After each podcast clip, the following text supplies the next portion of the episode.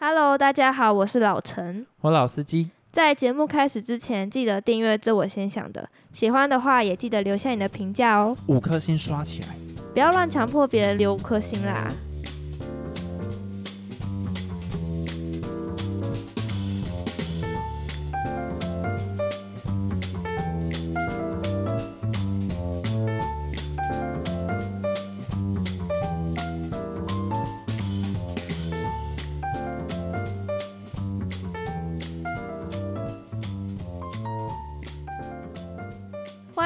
到这我先想的第十二集。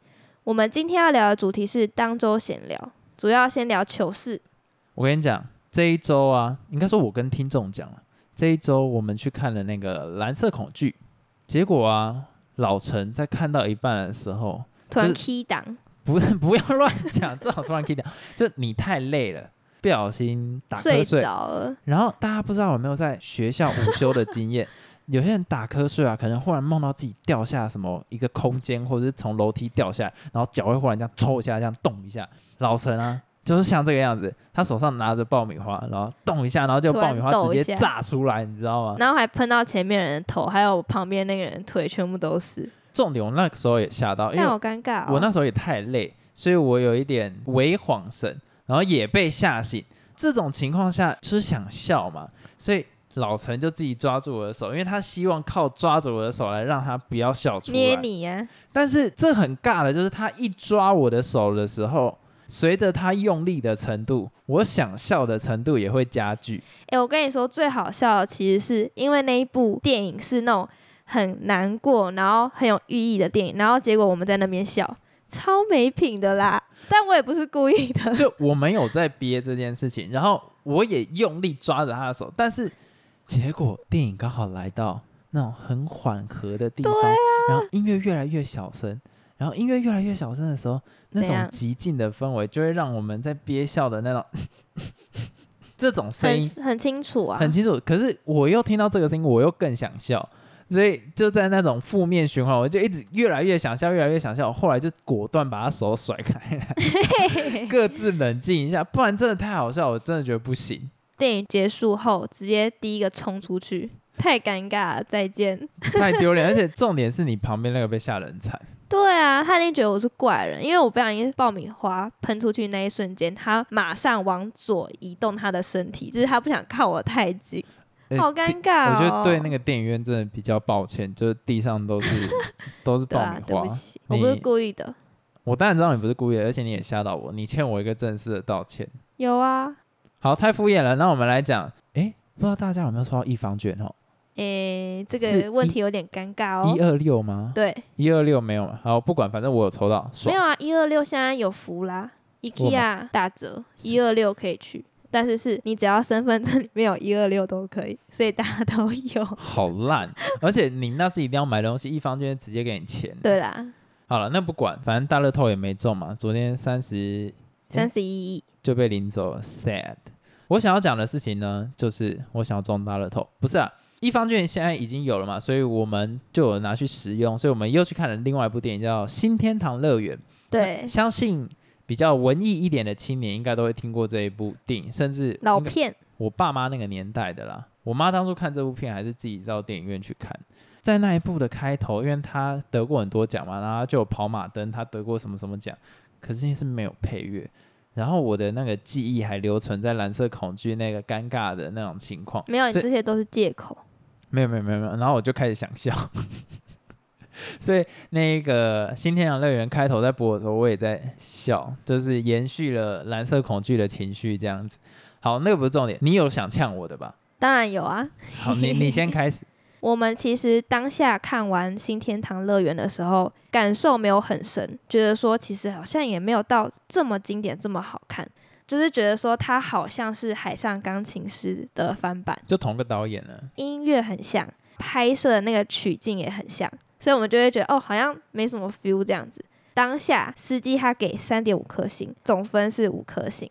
结果呢？因为毕竟这个电影的评价很高嘛，就是大家都会觉得说，哦，看完都哭啦，它真的是一个经典老片啊，很神啊，什么之类的。结果司机又去翻了一些影评什么的，然后他开始自己合理化说：“哦，这个电影真的不错，真的很有感触，哪一幕哪一幕真的超赞。”我其实也有被感动到。诶，你当下明明就是说什么哦，我觉得还好，给三点五颗星。结果你开始又一直合理化、合理化，然后最后慢慢变成五颗星，什么鬼啊？等一下，你知道，在我的整个思绪里面，我一开始的确有合理化，因为这这么经典片，我给三点五颗星，我怕被骂。你怕别人觉得你是不懂得看电影？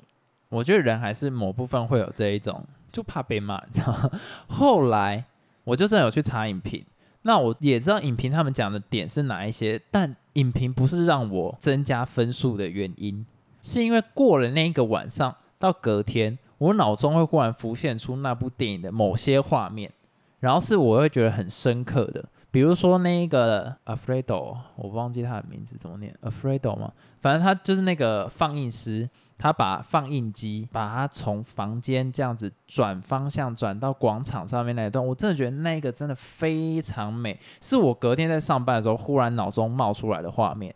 然后还有一段是那个。男主角在雨中，然后躺着。虽然你觉得很刻意，他在雨中躺着，然后结果哎，忽然那个女主角就出现，然后跟他拉鸡，那个我也觉得很浪漫，我也很喜欢。然后还有最后一段，就是那个老的男主角在哭，然后他在看那些被剪下来画面，弄成一袋胶卷，然后他在看的时候，我觉得那一段超美、超感人的。然后我觉得那一段很出戏。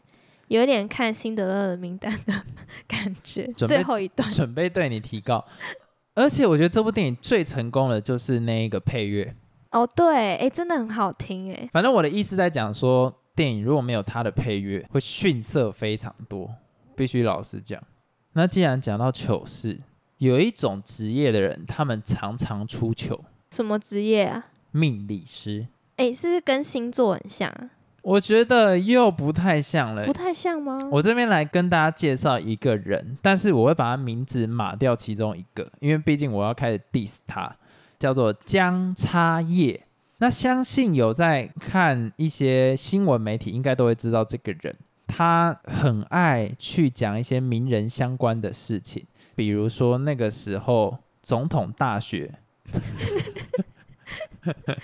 总统大学是什么？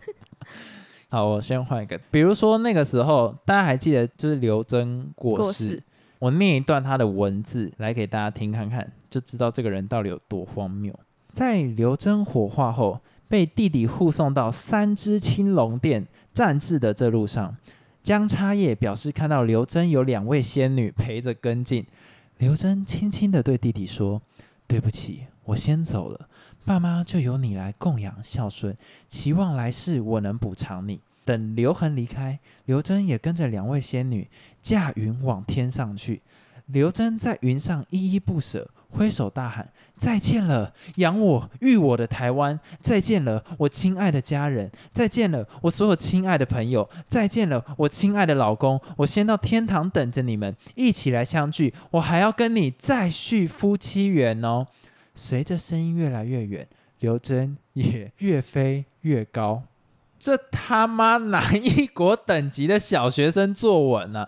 而且这有需要一个命理师来讲吗？就是我来念一下底下 PTT 的回文。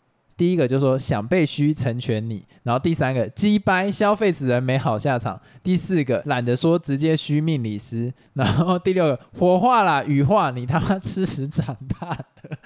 你知道这些命理师很爱蹭话题，包括那个时候林志玲跟一个日本人，对一个日本人结婚，然后这个命理师就说他不应该跟他结婚，与你何干？你懂那意思吗？那真的有人相信吗？有啊，他说靠这赚钱的，而且最糟的是《中差时报》超爱写找他写专栏，几乎只要有名人出事情，包括罗志祥什么多批啦。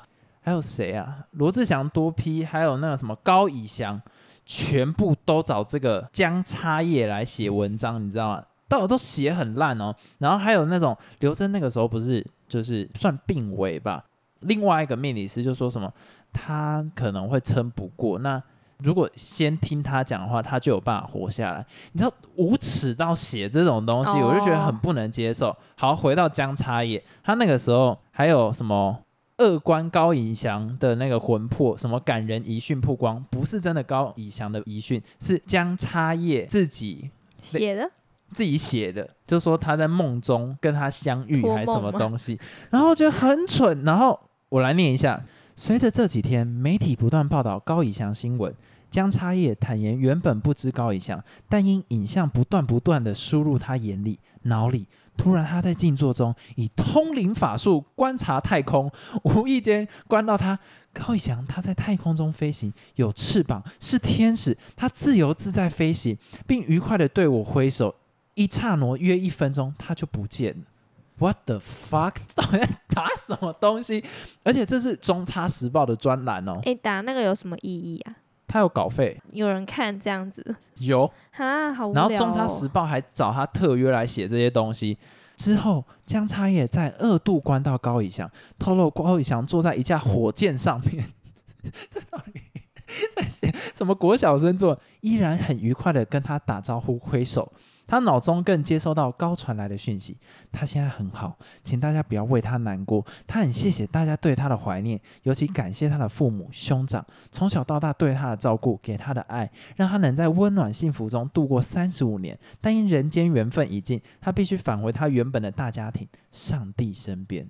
我觉得，如果你要写这种东西，文笔不错就算了，你还可以写出什么他在坐火箭这种这么到底夸。还没结束。他后来还以照片通灵高以翔的前世，发现高以翔曾有一世是飞燕。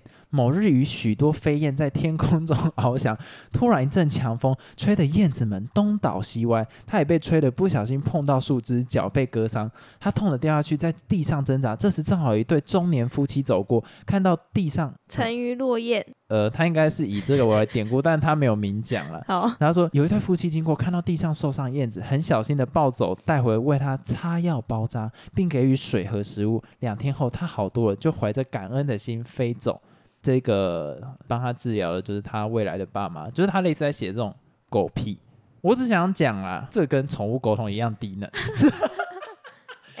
你们家猫有做过宠物沟通吗？没有、欸，因为我不太相信这种东西，而且都有一点马后炮的味道，你不觉得吗？如果你真的这么会关，这么会这种，那你为什么不会事先预料到有这种状况？哦永远都是状况发生之后，你才在讲一堆干话，说他前世今生。重点来咯，这些关关不关，我也觉得没差。他还有一篇是我也不太能接受，那这一篇就会延伸到更多命理师开始要开嘴了，就是选举的时候，很多命理师也会开始说谁谁谁会上。哦，那你知道在二零二零年大家说会上会当总统的是谁？大家说会当总统的，我不知道哎、韩国语哦。对因为大家都说他有龙骨，到底是啥小？我还念那个中差电子报的标题，他写命理师看不下去了，两大绝招助韩国瑜逆转胜。那他这样就失败啦？没有，没有你知道他的两大绝招是什么吗？什么？他说，第一个点，他如果要杜绝再被抹黑，可以效法以前古人斩鸡头立誓的方式。不过这个方法太残忍，所以韩国瑜可以选择在造势场合当众下跪向天公发誓自己没做什么事。但某人在何时何地要污蔑他，看谁对谁错。说谎者不仅要遭天谴，还要祸及家人。江差叶还补充，全体在场的韩粉也要和韩国瑜一起下跪，那力量才会大。至于第二个方法呢？江差叶坦言，他以通灵看到韩国瑜身上有冤亲债主与纯粹看热闹的鬼魂出现，因为其中冤亲债主会干扰韩国瑜，让韩国瑜不顺利。为什么呢？江差叶解释，因为这些冤亲债主生怕韩国瑜当了总统讨债会困难，因为总统府冤魂进不去，所以江差叶建议韩国瑜能做的第二方法就是去找一间信任的庙办超度法会，把这些冤亲债主化解。不知道要讲什么。我觉得妈一堆疯子。重点，网友就特别去查，在那个七月的时候，江差月说百分之九十的神明支持韩国瑜，结果怎么在才过半年，全部都变成鬼了？所以你看，这些人都是什么马后炮，你知道吗？嗯，然后我再来讲一下，就是其他命理师讲韩国瑜会当选的，你听了你会觉得更荒谬。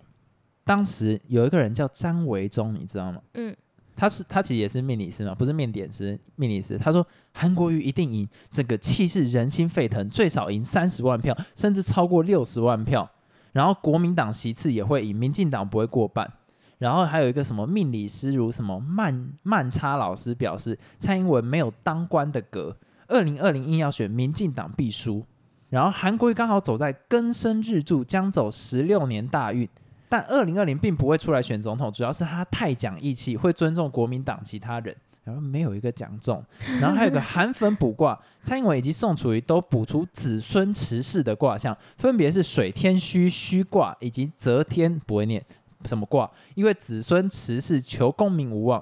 那韩国瑜则是补出同人卦，是大有卦，表示官鬼持世求功名有望，韩国瑜当选几率非常高。然后结果这些人都全部讲错，然后事后这些人都不见。哈，就是他们都不会来承认，就是说弄错对他他们的说法就会是说，没有，就是我虽然当初这样卜卦，但是但后来又改了吗？不是中间忽然出现什么状况，让整个卜卦没有像我想的样子去走。那这时候你就会觉得说，那你算命就是狗吃屎啊！我让你算命就是让你算准。那如果中间还会出现什么状况，让你的算命变不准，那我找你算命干嘛？嗯，你会发现这个逻辑很怪，所以算命通常都讲什么？我跟你讲，你一定会上什么什么大学，你未来一定会成功，但是你一定要努力。哦，所以如果真的没上，就说你不够努力。对，所有算命都玩这一招，说你的感情一定会有结果，但是你要小心，在某一些时刻你要注意身边有没有小人或者什么之类。谁他妈知道？我来找你算命，就是来算出准确会发生什么事情。但如果中间有这么多因素会让你的算命变得不准确，那你就不是在算命啊，你就只是妈狗吃屎而已啊！啊我那时候有一个朋友被劈腿，因为他爸爸是算类似的东西，嗯，然后他就有说：“哎，你女友劈腿会是因为怎样怎样的关系？”然后我那时候第一个时间就问说：“你为什么要相信你爸啊、如果你爸这么准，他应该要在发生这件事情之前跟你讲说你女友会劈腿，你要注意，对啊，而不是在发生之后跟你讲说因为怎样怎样，所以他可能劈腿。然后他爸还跟他讲说，你在未来某个时间段会碰到一个更适合你的人，然后她是一个中小企业的女儿，也没有中啊。就我会觉得说，算命其实它是一种心理暗示，对啦，就是告诉你你拜拜一样，求一个心安。对对对对对，但你不要去相信他讲的狗屁。如果我真的要算命，然后这个算命师真的是准到类似说什么，你在二零二零年七月三十一你会中大乐透，你只要签几号几号几号几号，你就可以中。我跟你讲，我一定找他算，但通常都不会讲这种，他只会说哦，你有发财的机会，但是你要注意的事情就是说，你在某一个时间段不要过于激进的投资，或是过于急躁什么的。你讲这种妈吃屎话，我也会讲，你知道吗？所以我觉得算命完全就是两个字，bullshit。对，跟宠物沟通一样。那我们宠物沟通改天再聊。你又没有做过宠物沟通，但是我有查过类似的资料，因为我原本有想做，你就知道我多笨。好啊，接下来我要讲的事情有点低级，低级。就日本最近有一个很大的新闻，我觉得还蛮好笑，哦，我知道，是风化场所啦，有一个女生，不知道是不是一个女生啊，就他们有那种给人家吸奶子的服务，就有客人去光顾，但是其中一个是武汉肺炎的阳性，嗯。然嗯，后他吸完之后呢，以正常观念来讲，应该要把乳头消毒嘛，对，就是擦个酒精，好凉哦，啊。就是消毒一下。但是因为用酒精消毒之后，那个奶头会变干，嗯，所以不太好，而且那个就是翻桌率要蛮高的，所以一直擦好像会越来越干，然后客人也不喜欢，所以他就不擦。上一个客人哦。吸完之后，感染其他的下一个客人。就是直接继续吸那个奶头，造成六百人感染。这么多，被感染者好像有六百人啊，不是六百人感染。我是想说，那个奶头有毒。大家如果要光顾这种东西的话，还是随身带酒精。就是如果那个奶头露出来，你就先喷一下酒精，再开始吸。哈，不要这么样比较，建议啊？要给建设性，你不能叫别人不去做这件事情啊。你还是带个酒精棉片先擦一擦。今天好跳痛哦，什么啦？哎、接下来要更跳痛。那如果不慎吸了，然后又没有治疗好，是不是就过世了？对啊，那我就要来讲，最近有一个不要硬转哦。我就要。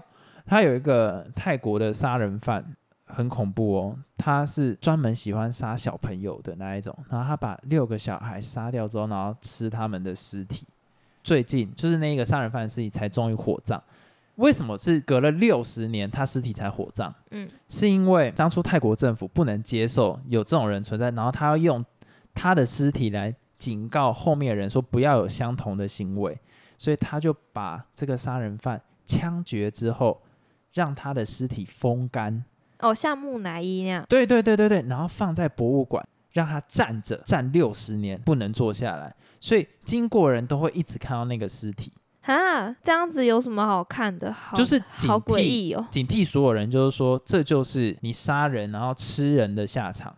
那后续也有人这样被展在博物馆吗？没有，就就他，因为他太变态了，他是真的把那六个小孩杀掉之后，然后煮来吃这样。那这，样，这世界上很多人都会被展览诶，因为还蛮多那那在泰国啊，可是其实那个人有一个蛮悲伤的故事，就他其实原本不是这样子的坏人，他其实是国民党的人，然后在中国，然后后来逃到泰国，然后他其实就是过得很不顺遂，他自己好像有肺痨还是什么东西的，然后小时候是他妈妈就是有喂他吃那一种人家过世。因为然后乡间传说什么人的心脏可以治肺痨还是什么东西的，然后小时候给他吃，诶，他就真的好了。